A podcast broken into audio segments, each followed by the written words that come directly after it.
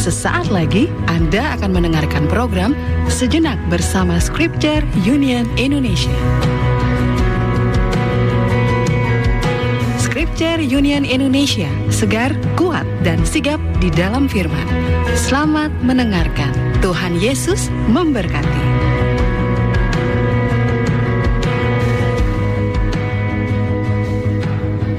Ya Shalom selamat malam Hardliners dan juga seluruh pendengar Kira-kira. serta yang menyaksikan siaran kita di malam hari ini. Senang sekali program Scripture Union Indonesia akan menemani Anda selama satu jam ke depan. Dan kali ini saya akan live Zoom dan juga live YouTube bersama dengan narasumber saya seorang marriage consultant Pak Chang Kuiva yang berbeda kota dengan saya tapi malam hari ini kita boleh bersama dalam satu layar. Selamat malam Shalom Pak Chang. Iya, malam hari ini di Scripture Unit Indonesia kita akan membahas topik seputar not me but us ya. Langsung saja, saya sudah melihat Pak Chang nih. Pak Chang, shalom, selamat malam Pak Chang. Oke, saya akan coba kembali nih menghubungi Pak Chang yang sepertinya eh, suara saya belum terdengar ya. Oke, kali ini saya live Zoom eh, bersama dengan Pak Chang, seorang marriage consultant. Kita akan membahas seputar not me but us. Oke, eh, saya akan coba nanti menghubungi beliau kembali. Pak Chang, shalom, selamat malam. Apakah masih di mute oleh Pak Chang? Baik, kita akan break sebentar. Kita akan dengarkan satu lagu berikut ini. Sebelum nanti kita akan membahas bagaimana sih caranya untuk kita nih ketika masuk dalam pernikahan kita tetap menjadi eh, mandiri. Mandiri yang seperti apa begitu ya di topik kita malam hari ini. Karena setiap pribadi sebelum menikah itu dilatih oleh orang tua untuk mandiri. Dalam kemandirian kita bisa mengambil keputusan sendiri, melanjutkan hidup serta mampu bertahan seumur hidup kita. Nah, bagaimana ketika kita sudah masuk dalam pernikahan? Saya coba kembali eh, untuk menghubungi Pak Cang. Pak Cang, shalom, selamat malam Pak Cang. Oke, kita akan dengarkan satu lagu berikut ini sebelum nanti kita akan eh, melanjutkan obrolan bersama dengan narasumber saya malam hari ini di sejenak bersama Scripture Union Indonesia.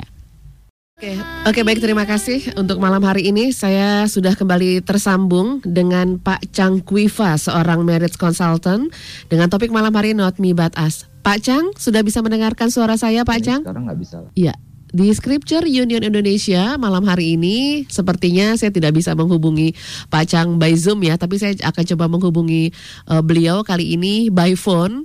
Akan coba menghubungi Pak Chang kembali karena eh, topik kita malam hari ini menarik sekali. Kita akan berbicara seputar not me but us ya. Oke, saya akan eh, segera menghubungi beliau untuk malam hari ini. Banyak sekali persoalan-persoalan memang dihadapi di eh, setiap pernikahan Kristen. Kita akan break sebentar kembali nanti akan coba menghubungi by phone. Oke, di Scripture Union Indonesia malam hari ini not me but us.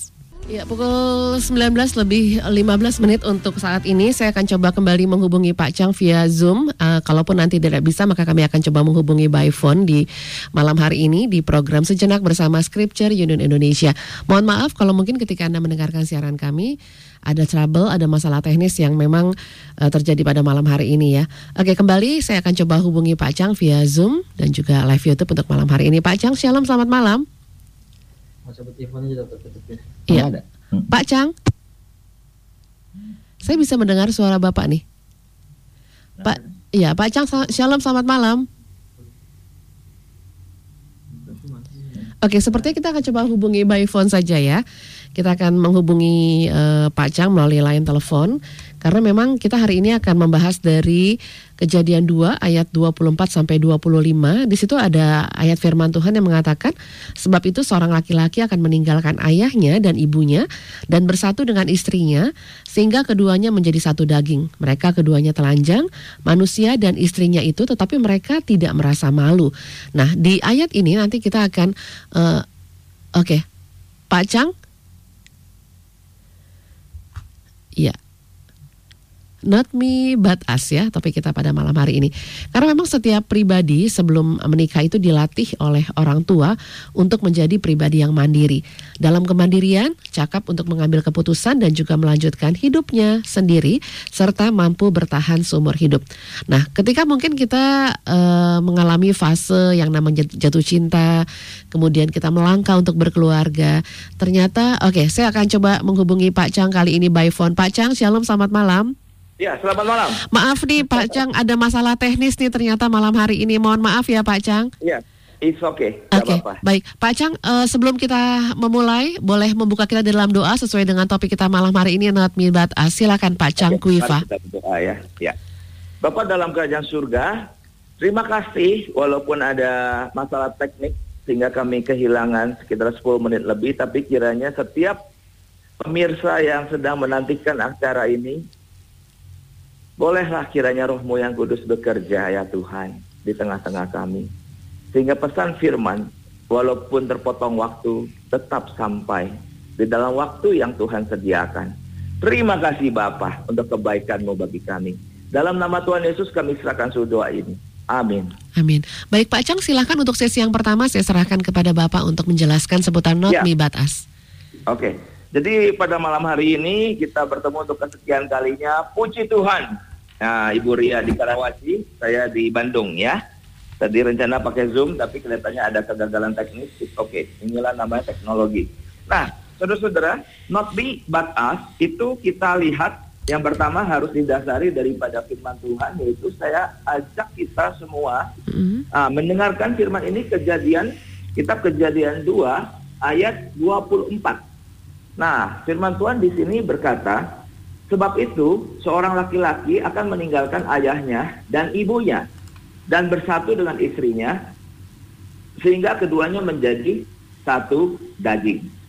Nah, di sini kita mau berbicara sesuatu hal yang sangat penting ya. Mm-hmm. Not me, bukan saya, but us, tetapi kita ya. Tetapi kita itu berarti apa? Berarti berdua. Dalam artian ini siapa? Berarti suami dan istri. Mm-hmm. Nah, kenapa tema ini menjadi penting? Karena setelah menikah ternyata banyak suami tetap kesepian. Iya. Banyak istri tetap kesepian. Wah, tuh repot ya. Nah, kenapa bisa sampai begitu? Nah, makanya kita hari ini mencoba untuk menelusuri akan uh, bagian firman Tuhan ini supaya akhirnya nanti tema ini pastinya di akhir kita terbakit jam 8 ya, Ibu Ria. Iya, nanti boleh eh, kita berikan waktu lebih lama 10 menit, Pak. Oh oke, okay. jadi okay. tetap satu jam. Oh yeah. puji Tuhan, baik sekali. Iya. Oke okay, kalau begitu, berarti saya tenang-tenang saja ya. Yeah. Oke. Okay. Tadi udah pengen ngebut aja nih. Nah begini, kita melihat bahwa Firman Tuhan itu berkata, seorang laki-laki akan meninggalkan ayahnya dan ibunya. Nah, waktu dia meninggalkan, ini menandakan sesuatu hal apa? Ini menandakan sesuatu hal yang disebut sebagai kemandirian. Hmm. Ya, Seorang anak waktu dia kecil, dia sangat bergantung kepada orang tuanya. Iya. Dia oh, makan disuapin, mandi dimandiin. Waktu tidur mesti ditemenin. Itu anak-anak betul ya? Iya. Nah, tetapi berjalannya waktu terus kita lihat anak itu bertumbuh dan makin besar, dia memasuki masa remaja. Nah, masa remaja adalah suatu masa yang krusial karena hmm. secara natural Tuhan memberikan sesuatu hal dalam yang sangat alamiah dalam dirinya untuk dia ada satu dorongan untuk keluar. Nah itu. Nah keluar itu artinya apa? Dia ingin sepertinya mulai meninggalkan ayah dan ibu, begitu. Mm -hmm. Sehingga dulu sekali waktu masih lebih kecil dari remaja dia selalu dengar apa kata-kata papa mama, begitu kan? Iya. Nah tetapi di remaja itu dia mulai untuk mempertimbangkan lebih mempertimbangkan kalimat perkataan kawan-kawannya. Aneh itu. Hmm. Memang begitu ya. Itu kan suatu bentuk persiapan untuk living home. Jadi meninggalkan rumah begitu. Nah, di titik-titik ini pastinya peran orang tua itu berubah. Dari orang tua yang betul-betul seperti punya anak, sekarang dia harus berubah modenya, mode persahabatan yeah. dengan anak remaja ini. Jadi jangan lagi terlalu banyak nasihat yang keluar, uh, direction ini itu pasti nanti kita dianggap menyebalkan. Hmm. Nasihat lagi, nasihat lagi nasihat lagi, nasihat lagi. Karena kalau dia bersama sahabatnya tidak ada nasihat. Adanya apa? Menikmati waktu bersama, begitu kan? Iya. Saling chat begitu. Nah, kemudian diberikan waktu lagi masuk masa pemuda. Wah, makin dewasa dia. Kita melihat akan pemuda, dia mulai pindah kota, dia mungkin dari uh, kota misalnya di Medan, lalu dia ber, uh, petualang mungkin misal ke Bandung di sini ada ITB begitu ya. Hmm. Wah hebat sekali. Bayangkan dari dulu kecil disuapin, dimandiin. Sekarang kok sudah bisa ya tinggal di kota lain dan mandiri. Betul kan? Iya. Nah, Jadi waktu itu, waktu yang berlalu memberikan kepada setiap kita suatu bentuk perasaan bahwa hari ini saya sudah dewasa, hari ini saya bisa, hari ini saya mampu, hari ini saya ber, bisa berpikir tentang masa depan seperti apa yang saya ingin lalui, yang saya ingin jalani, yang saya ingin ciptakan karena saya mandiri. Nah puji Tuhan, jika lo sampai di titik ini, pemuda ataupun pemudi bisa dididik orang tua sampai mandiri. Pastinya kita selalu berbahagia itu Ibu Ria. Iya. Kalau anak-anak kita dari dia sangat dependent, betul ya, dependent, bergantung. Sampai kemudian kita sebut ini mandiri ini adalah levelnya independent. Hmm. Artinya dia bisa mengurus dirinya sendiri. Dia tahu di mana ada bahaya. Indra-indranya itu mulai hidup. Nah, hati sanubarinya juga sudah mulai hidup sehingga bisa memimpin dirinya untuk memilih yang baik dan membuang yang jahat. Yeah. Nah, seperti itu. Dan manusia yang dewasa juga adalah manusia ekonomi. Artinya segala sesuatu yang dia kerjakan akhirnya memberikan buah, memberikan satu hasil yang bisa menghidupi dirinya sendiri. Kira-kira begitu kan? Hmm. Nah, di titik inilah kitab suci berkata sebab itulah seorang laki-laki akan meninggalkan ayahnya dan ibunya. Nah, apa? Firman Tuhan kemudian berkata, dia berkata bersatu, ya, bersatu dengan istrinya. Yang keduanya menjadi satu daging. Nah, secara natural alamiah, maka cinta pasti datang. Nah, Ibu Ria juga pernah jatuh cinta iya dong. dong. iya. iya, malah kangen jatuh cinta lagi. Harus jatuh cinta setiap hari ya, Pak ya? Oh, sama suami sendiri iya ya? Iya dong. Iya, iya. Nah, puji Tuhan, Sang Kusma juga dulu. Hmm. Ah, cinta cinta pertama udah jalan lima tahun putus. Aduh, itu sedihnya sedih luar banget biasa, itu ya. Uh. Hmm, tapi bisa merasakan jatuh cinta adalah suatu keindahan hidup. Betul. Nah, tetapi kemudian setelah jatuh cinta apa kita jadi uh, gila? Tidak, cari lagi, gitu. cari lagi dengan pimpinan Tuhan lebih berhati-hati. Nah, dapatlah seorang yang Liana, saya sekarang uh sudah jadi istri saya yeah. 20 tahun. Nah, di sini kita lihatlah sesuatu yang kita sebut sekarang bersatu dengan istrinya, ya toh? Iya. Not me, but us. Ternyata cinta itu yang kitab suci berkata, cinta itu kuat seperti maut. Nyalanya adalah nyala api Tuhan.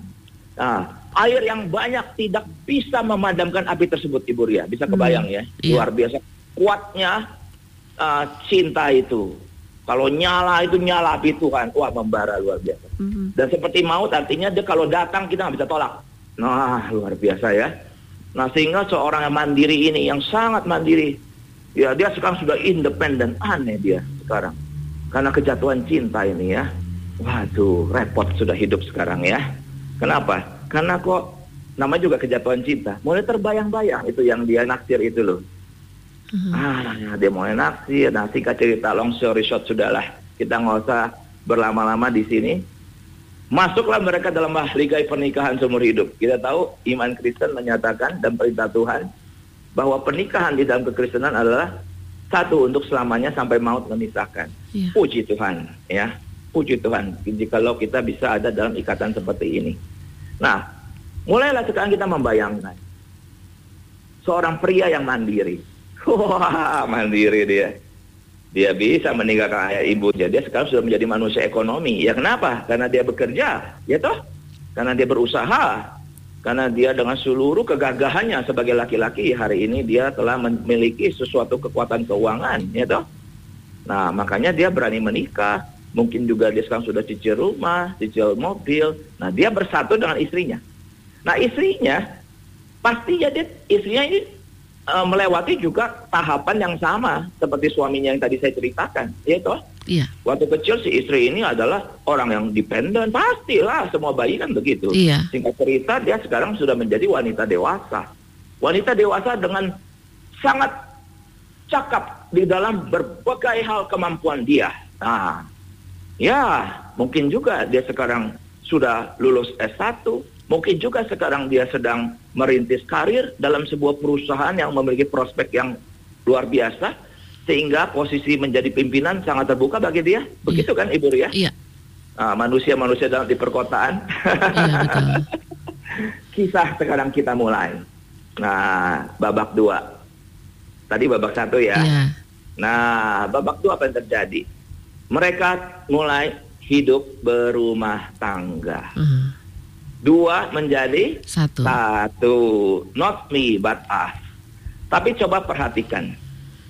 Bagaimana sikap, respon, tingkah laku mereka di dalam mereka mencoba untuk membina relasi jangka panjang ini. Kita mulai sekarang go to detail, ya. Ternyata sang suami yang sudah sangat biasa itu hidup di kota rantau, mengambil keputusan sendiri, ya toh, mengatur keuangan sendiri, memikirkan masa depannya sendiri mau seperti apa seperti apa. Nah, dia tetap melanjutkan akan independensinya tersebut walaupun sekarang dia sudah memiliki seorang istri. Sehingga di dalam banyak hal suami itu bertindak sendirian. Seperti itu. Dan pastinya apakah yang disebut penyatuan tadi kita baca firman Tuhan. Sebab itu seorang laki-laki akan meninggalkan ayahnya dan ibunya dan bersatu dengan istrinya sehingga keduanya menjadi satu daging. Nah, apakah itu terjadi dalam hal-hal realita praktis? Nah, saya ingin menyatakan di sini bahwa puji Tuhan, jikalau hari ini suami atau istri kita semua bisa menjadi dewasa sampai hari ini kita bisa mengambil keputusan dengan baik. Kita bisa berpikir dengan baik. Kita memiliki suatu emosi yang baik kita bersyukur kepada Tuhan ini pasti karena belas kasihan topangan dari papa mama yang telah membesarkan kita pada hari ini. Pastinya juga karena anugerah Tuhan. Tetapi saya mau kasih tahu, independen, kemandirian, seseorang bisa semua sendiri itu bukan kedewasaan tertinggi, ya. Itu bukan kedewasaan tertinggi. Kedewasaan yang tertinggi ada satu level di atasnya lagi. Itu namanya interdependent. Nah, interdependent adalah satu karakter, satu sifat, satu personality yang membangun dirinya punya pemikiran seperti ini. Saya bisa melakukan segala sesuatu sendiri. Puji Tuhan. Karena saya seorang manusia yang mandiri. Ya toh? Nah tetapi saya sudah menikah hari ini. Maka saya adalah orang interdependent artinya saya bisa sendiri. Tapi kalau saya bergantung dengan pasangan saya. Nah sebaliknya pasangan juga begitu berpikirnya bergantung dengan aku maka dua menjadi satu itu akan jauh lebih baik. Secara emosi, saya adalah manusia yang butuh dikasihi. Maka saya juga ingin mengasihi. Jadi love and to be loved. Ya toh? Mana bisa kasih sendirian? Nggak ada. Kan ingat tadi kita bilang itu jatuh cinta. Iya. Jatuh cinta artinya saling mengasihi. Nah, atas dasar modal itulah hari ini ada pernikahan tersebut. Maka di dalam bentuk penyatuan pertama, sudah pasti itu wilayah emosi yang biasanya menyatukan, yaitu I love you, you love me. Ah, suami istri buat love-lovean. Wah, ya toh. Nah, di dalam love ini kita tahu dalam pernikahan Kristen Tuhan memberkati akan percintaan mereka dan merayakan akan hubungan seksual yang begitu indah, maha indah di dalam satu mahligai pernikahan. Di mana dari uh, suatu tindakan act of action kita sebutnya act of action satu tindakan untuk mencintai lahirlah anak-anak Allah puji Tuhan yeah. ya karena Tuhan sudah hadir dalam pernikahan tersebut nah itu adalah seks salah satu sarana Tuhan untuk menyatukan ya itu puncak daripada perayaan cinta kasih hubungan seks suami istri itu menyatukan makanya dikatakan mereka keduanya telanjang iya dong manusia dan istri tapi mereka tidak merasa malu. Puji Tuhan. Ya, tidak merasa malu. Jadi dalam satu hubungan seks yang sakral antara suami dan istri dan Tuhan hadir di situ, puji Tuhan. Saya tidak perlu going to detail, setiap pemirsa yang sudah dewasa memahami bahwa yeah. di dalam seks yang diberkati Tuhan itu ada sebuah keindahan yang begitu luar biasa. Nah, ini suatu bentuk penyatuan yang disebut physical Betul? Iya. Nah, pada dasarnya itu ada istilah malam pertama. Ya, itu ada istilah malam kedua dan seterusnya ya. Nah, tetapi pertanyaannya sekarang, apakah hanya seks yang menyatukan? Iya. Not me, but us? Pastinya tidak. Itu kan salah satu sarana saya tadi katakan ya kan. Nah, pada dasarnya emosi pun memang akhirnya harus dipersatukan dalam arti apa? Kita tahu perjalanan hidup manusia itu melalui tahapan-tahapan kehidupan yang kalau saya perhatikan dan kita perhatikan bahwa tahapan kehidupan manusia itu di dalam masa pernikahan adalah satu tahapan perhidup, kehidupan yang paling panjang. Kenapa saya berkata gitu? Ya, remaja itu sekitar lima tahun, pemuda itu sekitar tujuh tahun, begitu. Nah, tetapi kalau sudah menikah itu sampai mau memisahkan. Jadi ini satu tahapan kehidupan bisa sampai 40, 40 tahun lebih, ya puji Tuhan ya. Nah, di dalamnya ada tahapan-tahapan di mana anak-anak kita lahir, dia dari sejak masih sekali bayi, lalu mulai dia menjadi dewasa, lalu empty nest itu artinya mereka menikah dan meninggalkan sampai jadi berdua lagi. Nah, sampai berdua lagi, kemudian uh, maaf ya kita semua pasti menjadi makin tua, kita makin lemah, betul kan? Tapi not me, but us, itu kan di dalam pernikahan Kristen harus terus bersatu. Melewati berbagai musim, melewati padang gurun, melewati sungai, lembah, puncak gunung adalah untuk bersatu. Dan kita tahu seks itu mungkin menyala, sangat dahsyat, hebat waktu muda. Tapi kak, apakah seks itu kemudian merajai terus sampai masa tua? Ya, ya saya ketemu juga sih ada juga Pak Sutri yang sudah umur berkata ya kami masih tetap uh, seksually aktif begitu. Oh oke, okay, it is good ya saya sangat surprise untuk hal ini ya. Nah, tetapi pada dasarnya ada juga suami istri yang masih di dalam kontak fisik seksual tetapi ternyata maaf maaf maaf sekali ada istilah emotional divorce hmm. ya. Nah apa itu emotional divorce? Artinya sesuatu perceraian emosi. Aneh ya, Bu Ria ya? Iya. Nah, apa itu perceraian emosi? Yaitu sesuatu hal yang timbul dari kemandirian tadi yang ini tidak terputus dari penjelasan saya di awal. Iya. Apa itu yang disebut kemandirian? Itu artinya kan tadi saya berkata, si suami itu sudah biasa dia mengambil keputusan sendiri, nanti tahu-tahu dia lagi lewat toko furniture, dia main beli mebel, dia langsung masukkan ke rumah sampai istrinya kaget-kaget apa ini? Kok ada mebel baru? Begitu kan. Oh iya saya beli buat kamu. Apa kamu nggak suka? Loh bukan soal saya nggak suka nggak suka. Kok tiba-tiba begini? Gitu kan. Eh kamu udah menikah. Kok nggak nanya aku? Nah gitu loh ibu Ria. Mulai paham ya hal ini ya. Nah artinya apa? Suami yang mandiri dia ter, ternyata tetap melangsungkan keindependensiannya di dalam pernikahan. Padahal Tuhan berkata, kamu bukan dua tetapi satu loh. Nah maksud satu itu apa? Ini pun saya alami Ibu Ria. Hmm. Yaitu di masa-masa awal pernikahan, saya tahu sih saya sudah bersatu dengan istri saya. Ya, kita sudah menikmati akan cinta kasih dengan anugerah Tuhan. Tetapi ternyata saya masih uh, lone ranger. Hmm. What is lone ranger? Artinya saya masih asik dengan mengambil keputusan sendiri dalam berbagai hal yang saya putuskan tanpa tanpa saya berdiskusi dengan istri saya. Nah, di titik-titik ini awalnya pastinya saya tidak terlalu menyadari. Tetapi dalam dampak jangka panjang adalah bagi pasangan adalah merasa tidak dihargai. Jadi merasa tidak dihargai, merasa bahwa ya ternyata semuanya kamu bisa ya melakukan sendiri. Kalau kayak gitu, buat apa menikah sama aku? Gitu kira-kira itu yang yeah. pikiran muncul ya. Ya sudah, aku ini kayaknya nggak ada gunanya bagi kamu, gitu kan? Selain cuma nyadain kamu makan, ya loh. Nanti kamu lagi butuh, kamu panggil aku. Kamu lagi nggak butuh, aku tuh dimasukin gudang, kan kayak gitu ya. Jadi itu seperti barang saja. Barang itu dipa lagi dipakai, di, dipanggil, di, diambil, lagi tidak dipakai, dimasukin gudang. Nah, banyak sekali pasangan diperlakukan seperti itu oleh pasangannya. Ya, jadi lagi butuh dipanggil, lagi enggak diem seribu bahasa, begitu. Tidak ngomong.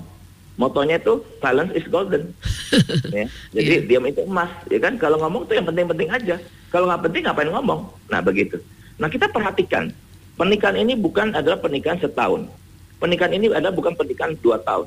Pernikahan ini bukan juga pernikahan lima tahun. Tapi pernikahan ini pada dasarnya pernikahan untuk seumur hidup.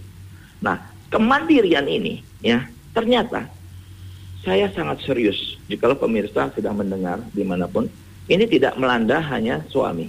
Tapi istri pun hari ini sangat banyak itu dilatih kemandiriannya. Yang tadi saya katakan, semua orang tua pasti bersyukur jikalau anak putrinya itu mandiri. Iya. Tetapi ingat, hari ini you sudah masuk ke dalam pernikahan. Artinya apa? Oke, level tertinggi kematangan itu sudah pasti bukan dependen. Sudah pasti bukan independen. Independen itu cocok buat orang single. Nah, tetapi kalau sudah menikah, harus melatih apa yang disebut sebagai interdependensi. Nah, sama. Istri pun harus belajar untuk mengkomunikasikan akan perasaannya, akan kerinduannya, akan harapannya. Dikomunikasikan kepada siapa? Ya pertama pasti udah kepada Tuhan. Karena dia Tuhan yang hidup dan mendengar seluruh akan keluh kesah kita. Tapi jangan pernah lupa, kita sekarang punya my husband is my best friend. Iya. My wife is my best friend. Jadi artinya suami dan istri harus ini melatih. Saya pakai istilah melatih.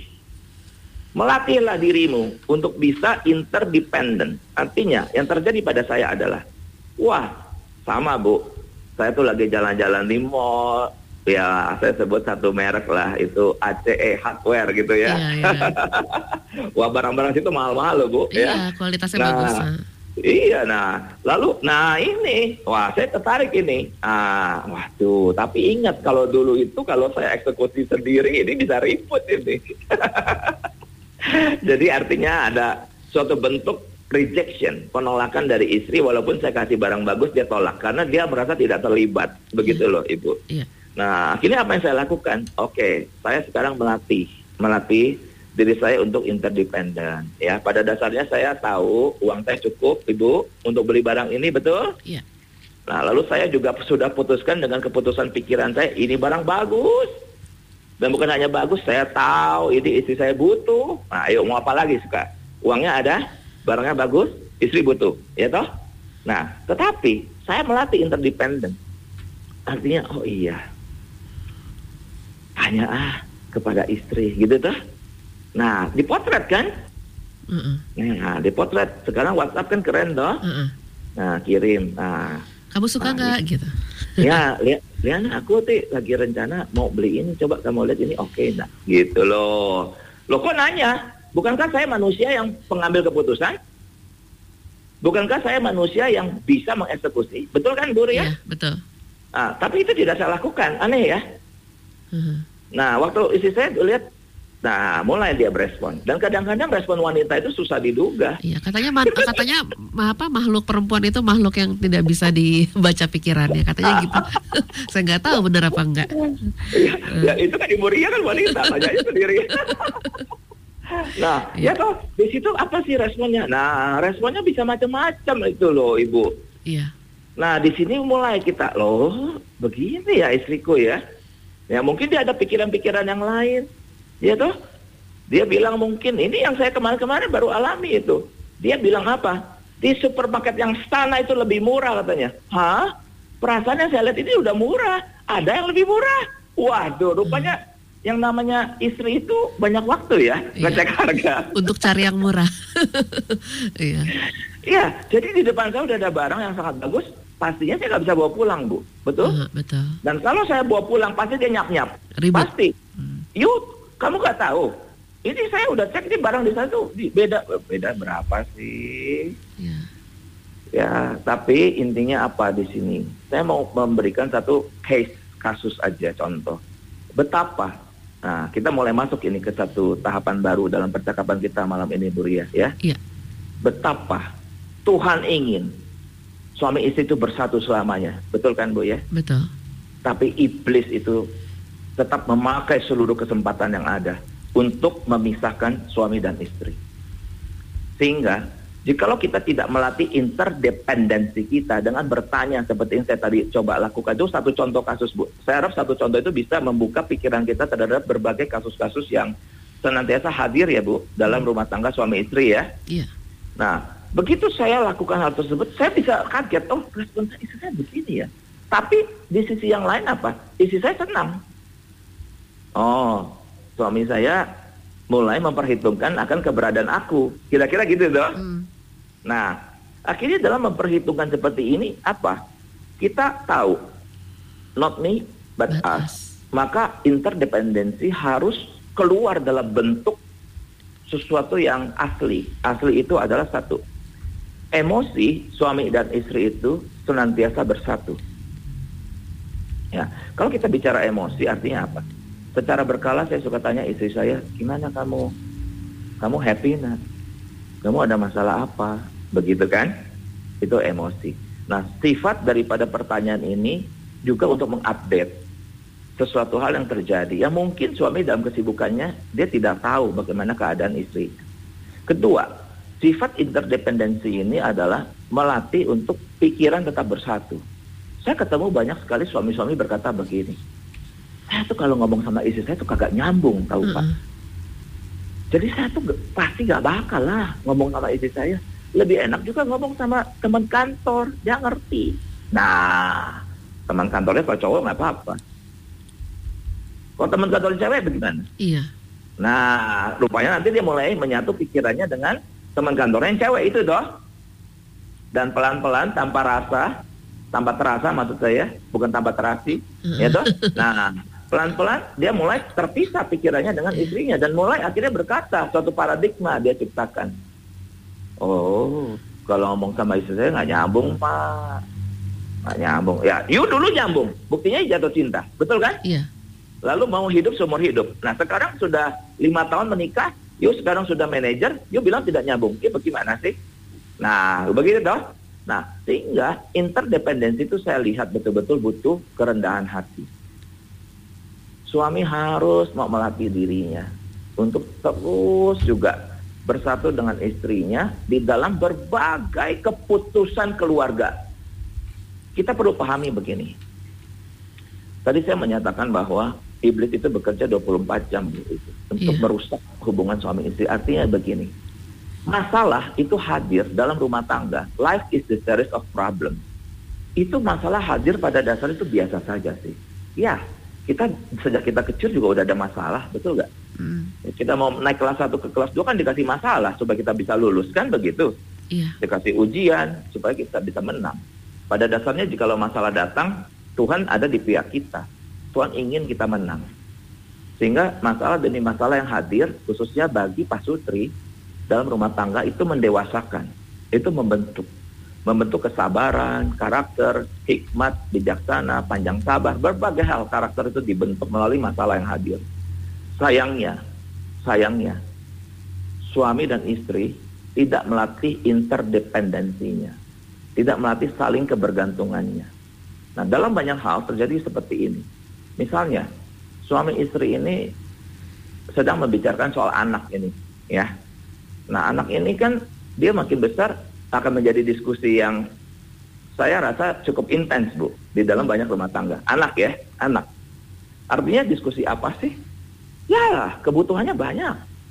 Anak-anak zaman sekarang minta mau ganti handphone, coba misalnya, mau ganti handphone dong. Nah, apakah keputusan mengganti handphone itu adalah keputusan suami istri? Papa mamanya? Atau di zaman dulu, ya, kita review gitu, pernah mendiskusikan tentang anak ini, ternyata suami istri ini ribut. Ya, ribut ini papa mamanya. Si papa punya pendapat sendiri. Nah, anak ini mesti gini, gini, gini. Nah, si istri juga tidak. Dia mesti begini-begini. Nah, begitu. Nah, jadi membicarakan anak ini rupanya ada keributan demi keributan. Yang tadinya kecil sampai akhirnya menjadi tegang. Sampai akhirnya mengambil posisi. Posisinya itu jelas. Udah bukan bentuk penyatuan lagi. Yaitu mengambil keputusan di dalam paradigma berpikir, oke, kalau begitu. Saya akan fokus saya cari uang saja, sudah. Kamu ya, besarkan anak ya, oke? Nah, rupanya hal seperti ini dipandang baik oleh istrinya. Begitu, Bu Ria. Mm-mm. Ya sudahlah kamu nggak usah pusing lah. Kamu juga kalau lagi uh, ngasih jawaban juga dalam hati nih ya, dalam hati.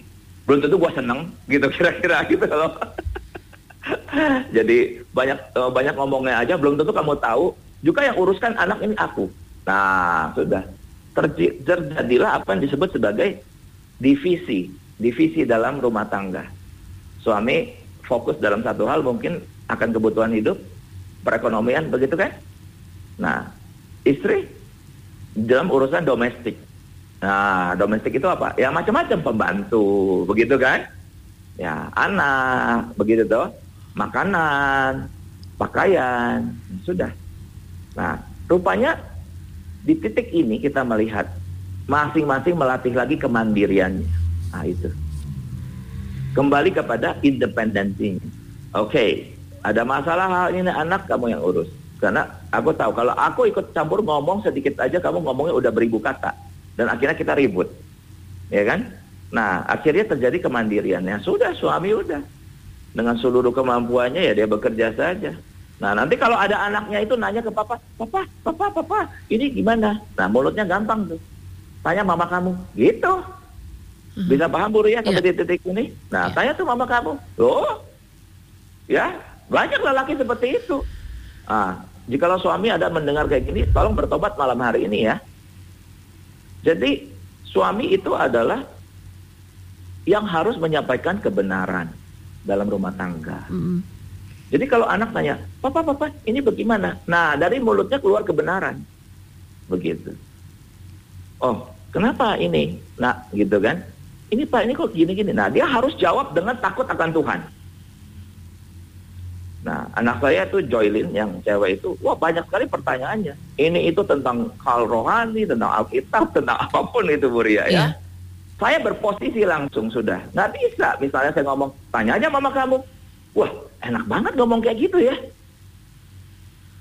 Nah, hanya banyak sekali, banyak sekali suami itu posisi begitu. Kenapa? Karena dulu pernah konflik dengan istri tentang masalah anak ini. Dan akhirnya mengambil posisi mandiri dan mandiri. Kembali tadi, kembali ke isu yang tadi saya sudah sampaikan dari awal. Dan ternyata nyaman. Nyaman artinya apa? Eh, udah mulai nggak konflik nih. Eh, kita jadi gak ribut. Eh, ternyata kamu bisa juga ya gedein anak ya. gitu loh.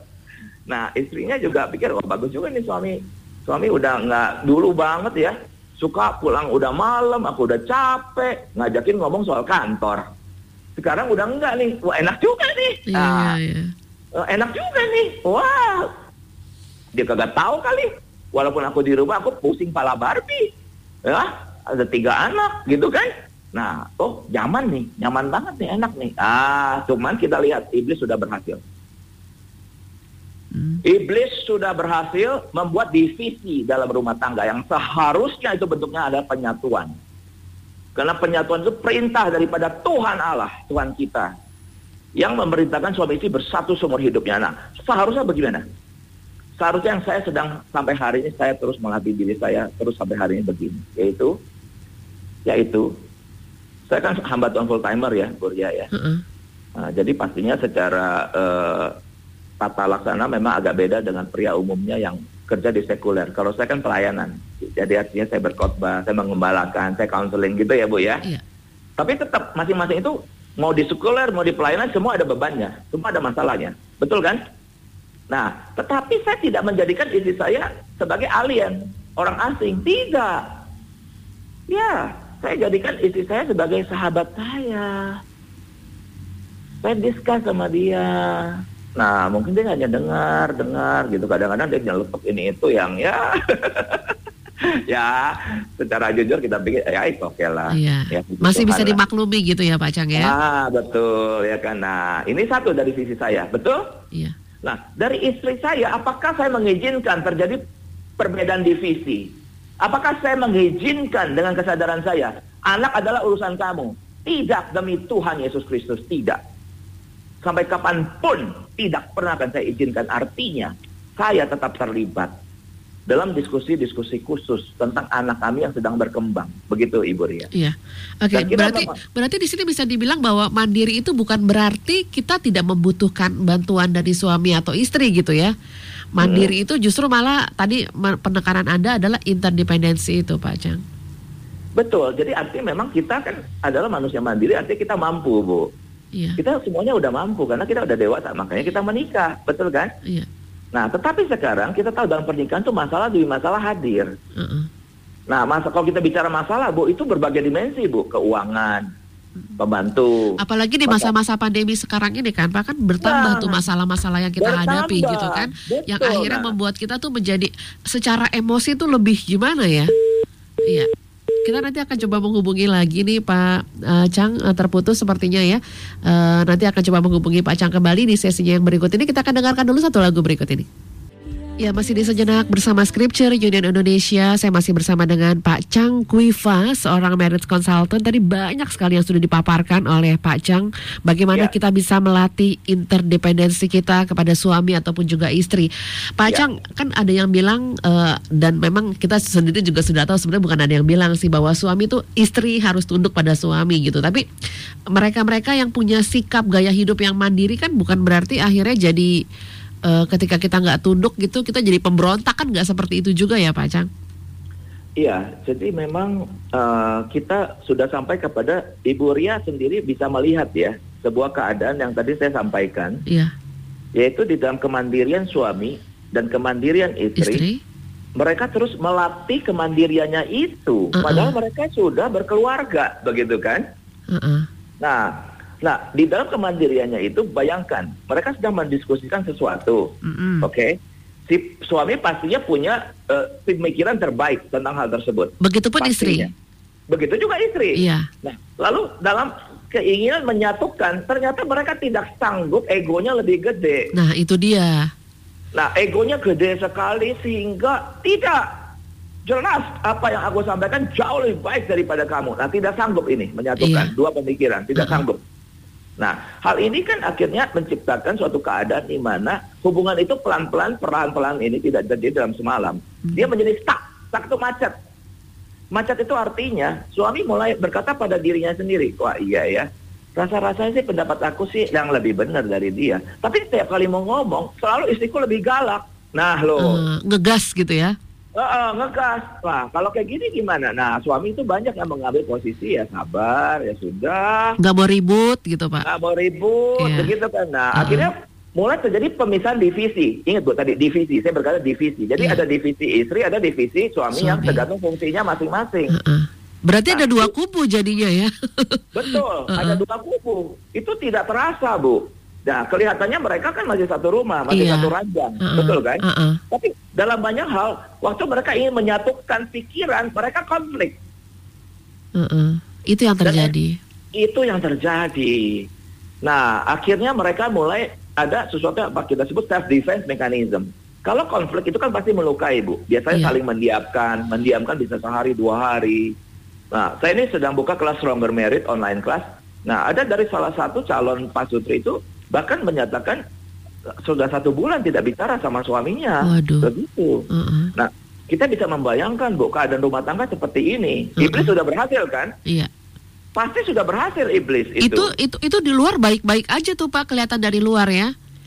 Sangat baik ke gereja uh -uh. masih berdua, uh -uh. betul gak? Nah, pokoknya semuanya kelihatan baik. Bahkan di depan anak-anak juga kelihatan baik. Iya. Nah, nah di sini akhirnya kita masuk kepada uh, sesuatu yang inti, inti daripada percakapan kita hari ini, Ibu, yaitu Tuhan menyuruh suami istri bersatu seumur hidup, betul? Tadi saya sudah bilang, uh-uh. emosi harus disatukan, uh, pemikiran harus disatukan. Iya. Nah, tanda pemikiran bersatu itu ada satu kehendak, ada satu kehendak yang muncul dari kesepakatan suami istri. Iya. Nah, saya ingin juga membaca firman Tuhan dari Matius ya.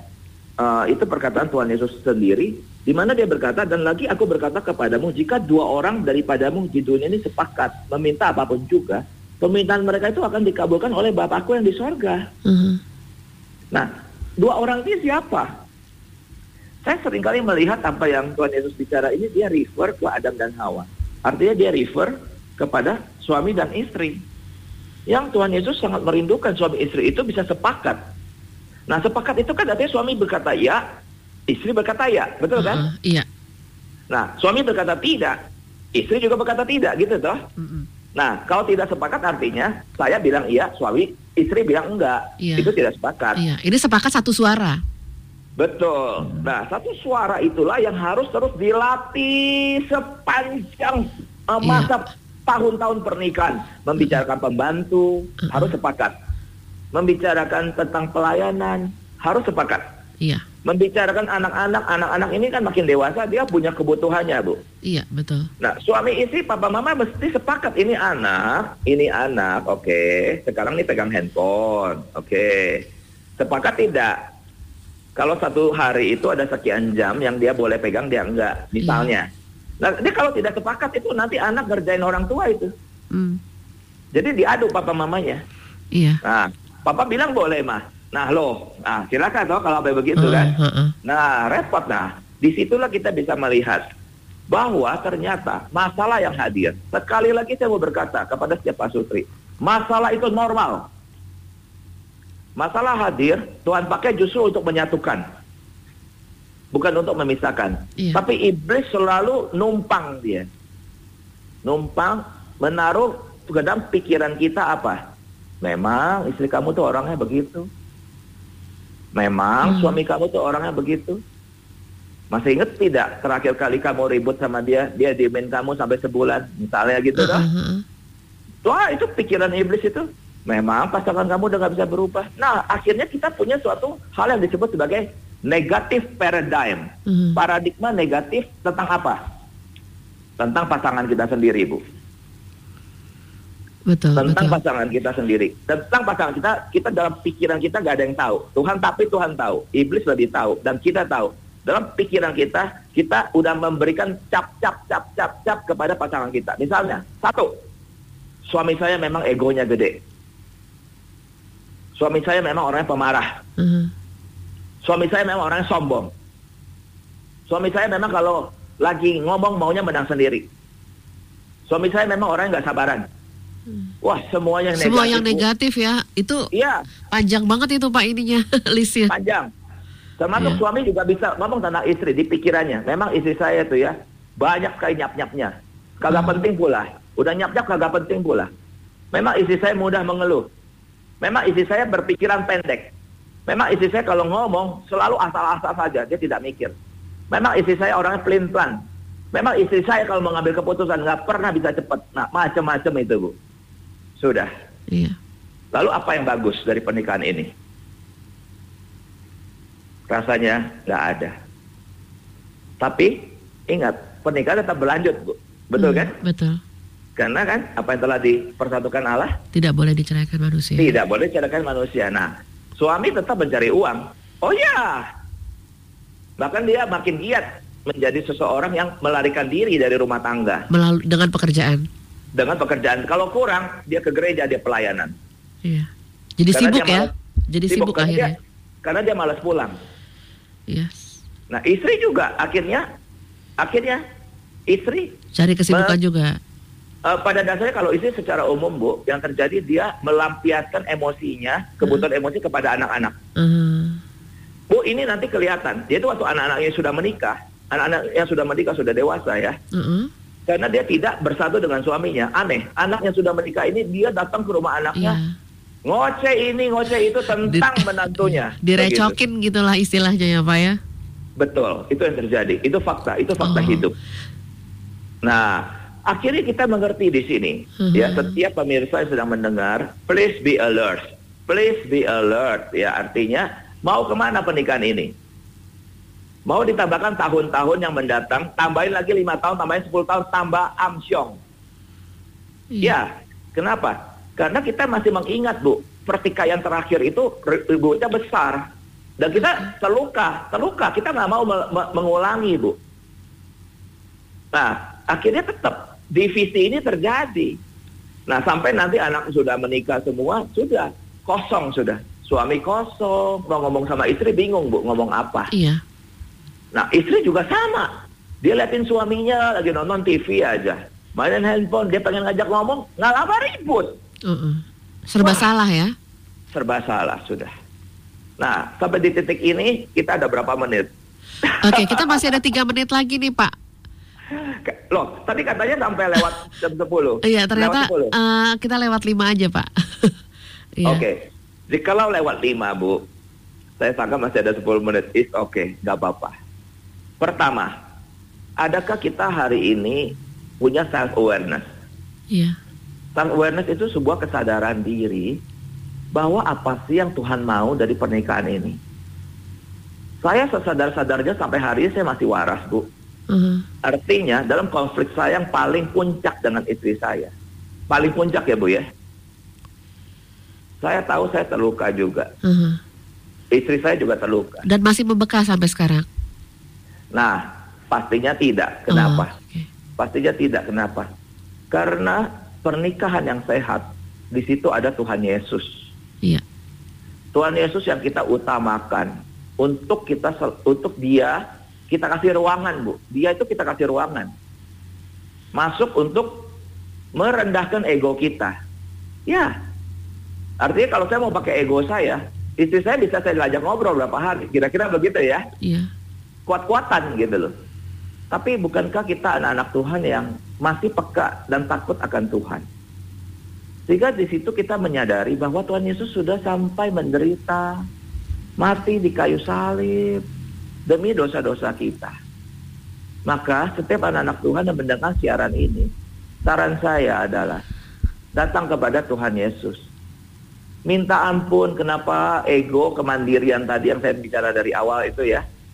Kok dipelihara terus gitu. Kenapa tidak boleh sedikit aja ngalah? Kasih ruangan buat istri. Nah, pada saat kasih ruangan buat istri, dia kan orang seiman. Dia tidak akan injak kepala kita kok. Iya.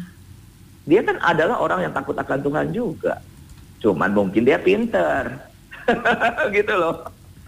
ya, dia mungkin lebih, maaf, lebih cerdas sedikit ketimbang kita. Sehingga kita suka keki gitu kan. Nah, tetapi intinya kan kita tidak pernah sampai mengalami suatu bentuk penganiayaan seperti yang Tuhan Yesus alami. Iya. Artinya apa? Di sini di titik KO saya pribadi.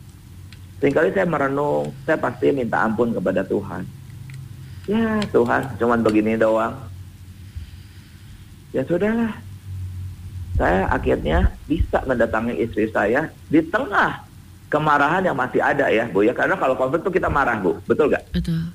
Nah, saya bisa sapa dia, eh nah, bagaimana? Nah, waktu saling nyapa itu sudah terjadi, itu bukan berarti masalah kemarin selesai. Belum. Itu a- adalah satu tanda mencairnya hubungan. Tapi masalah kemarin bikin konflik tetap harus dibicarakan. Artinya kalau nanti sudah lewati makan siang bersama atau makan malam, nah kita bisa bertanya lagi. Kemarin kita itu konfliknya cukup berat. Mau nggak kita diskusikan sekarang? Supaya kenapa? Supaya tidak terjadi lagi. Oke, Pak Jam. Karena si, karena simptom-simptomnya itu kan sama semua. Gejala-gejalanya sama. Mungkin nanti case-nya berbeda. Begitu. Iya. Oke, baik. Pak Jang, ini sebetulnya banyak sekali yang ingin kita bicarakan malam hari ini ya. Mungkin next kita akan eh, sambung kembali topik kita pada malam hari ini. Pak Jang Ya. boleh mendoakan setiap pasangan yang ada di luar yang sedang mendengarkan siaran kita pada malam hari ini sekaligus juga akan menutup siaran Scripture Union Indonesia. Silakan Pak Oke, Jang. mari kita berdoa. Bapak dalam kerajaan surga, pada dasarnya penyampaian kebenaran firman Tuhan itu sangat terbatas.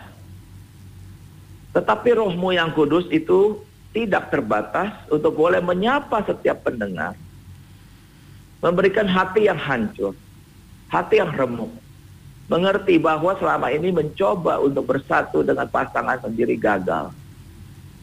Dan sudah banyak benteng-benteng yang kami bangun. Demi supaya kami tidak dilukai. Dan jikalau hari ini ada para pemirsa di mana pun berada. Mengikuti terus percakapan ini dari tadi sampai doa sekarang ini. Bolehlah ya Tuhan, hamba memohon belas kasihan Tuhan. Kami. Supaya kami boleh mengalami apa yang disebut sebagai suatu langkah baru walk with God, berjalan bersama dengan Tuhan. Supaya penyatuan seperti yang disampaikan kitab suci yang tadi kami baca. Suami bersatu dengan istri. Lalu Tuhan Yesus berkata, dua orang itu sepakat, bahkan doa dikabulkan oleh Bapa di sorga. Itu menjadi satu rahmat yang besar bagi setiap pasutri yang sedang mendengar akan siaran ini. Terima kasih Tuhan. Kami menaikkan doa ini di dalam nama Tuhan Yesus Kristus Tuhan yang telah mati, Tuhan yang telah bangkit, Tuhan yang bertata di sorga, juga Tuhan yang bertata di dalam hati setiap kami yang mendengar akan siaran ini. Amin. Amin. Pak Chang Kuiva, terima kasih untuk malam hari ini Pak. Terima Ya. kasih. Iya. Oke. Sekali lagi terima kasih dan terima kasih juga untuk seluruh pendengar dan juga hardliners yang sudah mendengarkan siaran kami pada malam hari ini. Saatnya kami eh, kami juga mohon pamit. Terima kasih Tuhan Yesus memberkati.